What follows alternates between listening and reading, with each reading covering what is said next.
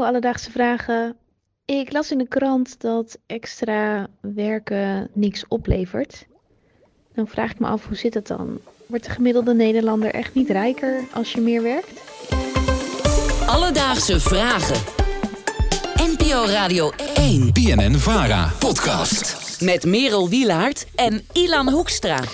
Boukje uit Nieuwegein, dankjewel voor je vraag. Ja, deze week stond met eh, chocoladeletters op de voorpagina van de Telegraaf. Extra werken levert niks op. En online hebben ze die kop al eh, een klein beetje aangepast naar extra werken loont amper. Oh eh, ja, dat nuance, gaat al hè? de goede kant op. Maar hoe dat nou echt zit, dat horen we zo. Merel, hallo. Hi. Hoe is het? Ja, met mij goed. Met Ja, jou? Ja, ik ben terug van vakantie. helemaal dus, wennen eh, aan, ja, aan alles ja weer. ik, ik ben niet Aaron. Je bent zeker niet Aaron. Nee, nee.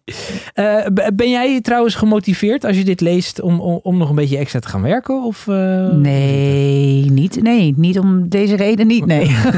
nee. maar ik ga jou dan natuurlijk niet vertellen dat ik geen zin heb om te werken. Nou ja, mag wel hoor. Nee, ga door. Eh, de vraag van Boukje dus. Wordt de gemiddelde Nederlander echt niet rijker als hij meer gaat werken? Frank van S. is econoom bij de Rabobank en die geeft antwoord. Nou, het antwoord daarop is eigenlijk helaas nee. Eh, als, eh, of, in ieder geval vrijwel niet. Eh, het hangt uiteraard erg af van de precieze situatie waarin iemand leeft. Maar als we kijken naar een, een eenverdiener die inderdaad een modaal inkomen van 38.000 euro verdient, bruto. als die dan 1000 euro meer gaat verdienen, dan levert dat hem of haar uiteindelijk slechts netto slechts eh, 200 euro op. Wat dus betekent dat eigenlijk 80% van, de, van die extra verdiende 1000 euro in de zak van de overheid verdwijnt. Ja, dus Jan Modaal die verdient 3100 bruto per maand. En als Jan dan 1000 euro bruto extra gaat verdienen, krijgt hij als eenverdiener daar maar 200 euro netto voor terug. En de kans zelfs erger, er zijn sommige gevallen dat je zelfs 130 euro netto eh, verdient. Dus levert het wat op? Ja, maar echt minimaal. Nee dus. Ik zou het zeggen nee. Oké. Merel zegt Ja. Eh, maar dit gegeven is eigenlijk helemaal niet nieuw. Het belastingstelsel die zit al jaren op deze manier in elkaar. Maar waarom hebben we het daar dan nu over? Nou, ik denk dat dat, eh, dat heeft eigenlijk twee redenen. Ik denk dat het eh, deels komt omdat het ministerie van Financiën, eh, of het, of het kabinet, laat ik het zo zeggen, daar heel transparant nu over is. Ze hebben op een, tegelijk met de miljoenennota en het belastingplan ook een tabel gepubliceerd waarin je dus dit soort zogenaamde marginale druk, zoals we dat noemen, waarin die worden gerapporteerd. En dat is ook wel opgepikt door, door media her en der. Maar het is natuurlijk al een wat langer durend probleem. Maar waarom de overheid er nu eigenlijk mee, waarom het kabinet er nu eigenlijk mee komt, is is denk ik omdat ze eh, wel iets hebben gedaan hieraan. Eh, vooral bij de, de lage inkomens en de, eigenlijk de lage, de lage middeninkomens. Zeg maar tussen de 20 en 25.000 euro bruto. Eh, daar is dat, dat belastingtarief wel flink naar beneden geschroefd. Want dat was eigenlijk in het huidige jaar is dat, ligt dat daar ook rond de 80 procent. maar volgend jaar ligt dat daar maar rond de 40 procent. Dus dat is de aanleiding om het hier nog eens eventjes over te hebben. Maar voor de midden- en de hogere inkomens blijft dus die 80% belastingdruk. Maar het kan eigenlijk nog erger, Merel. Mm. Er zijn namelijk gevallen waarbij je 100% belasting gaat betalen over je inkomen. Als je veel kinderen hebt, daar krijg je een kindgebonden budget voor, wat geleidelijk wordt afgebouwd. Eh, als je dan ook nog gebruik maakt van de kinderopvang eh, en daarvoor toeslag ontvangt, dan eh, wordt die ook met het inkomen afgebouwd. En dan zijn er situaties mogelijk dat je dus inderdaad uiteindelijk, ja, hoewel je 1000 euro bruto meer gaat verdienen, dat je er uiteindelijk netto op achteruit gaat.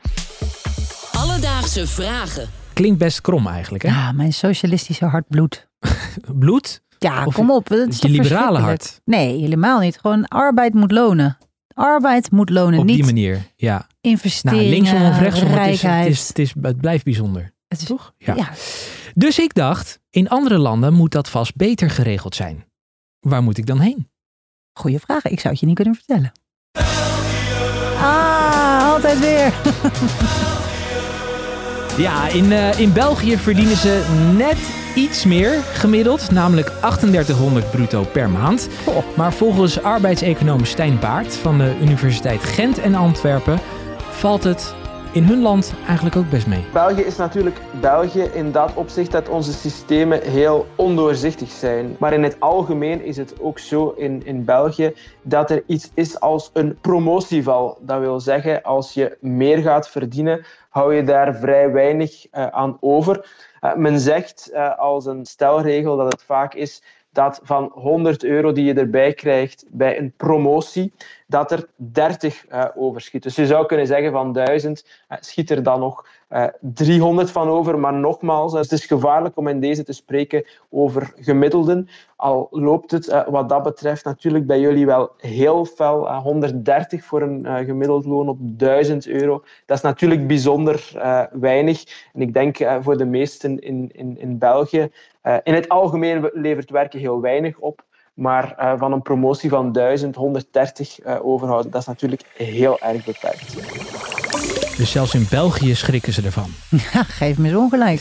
Dus Boukje, wordt de gemiddelde Nederlander rijker als hij meer gaat werken? Nou, feitelijk gezien wel, maar eigenlijk ampertjes. Verdien je als gemiddelde Nederlander in de maand 1000 euro meer, dan krijg je daar in het ergste geval maar 130 euro netto voor terug. Wel moeten we zeggen dat het geheel afhankelijk is van wat voor toeslagen je kan krijgen. Toch is het zo weinig dat ze er in zelfs België van schrikken. En Merel ook, Ja. met haar socialistische hart. Absoluut. Het Heb bloed. jij- Het bloed. Heb jij een vraag? DM ons op Instagram, Alledaagse Vragen. Of stuur een mailtje, alledaagsevragen, radio1.nl. En we zoeken het voor je uit.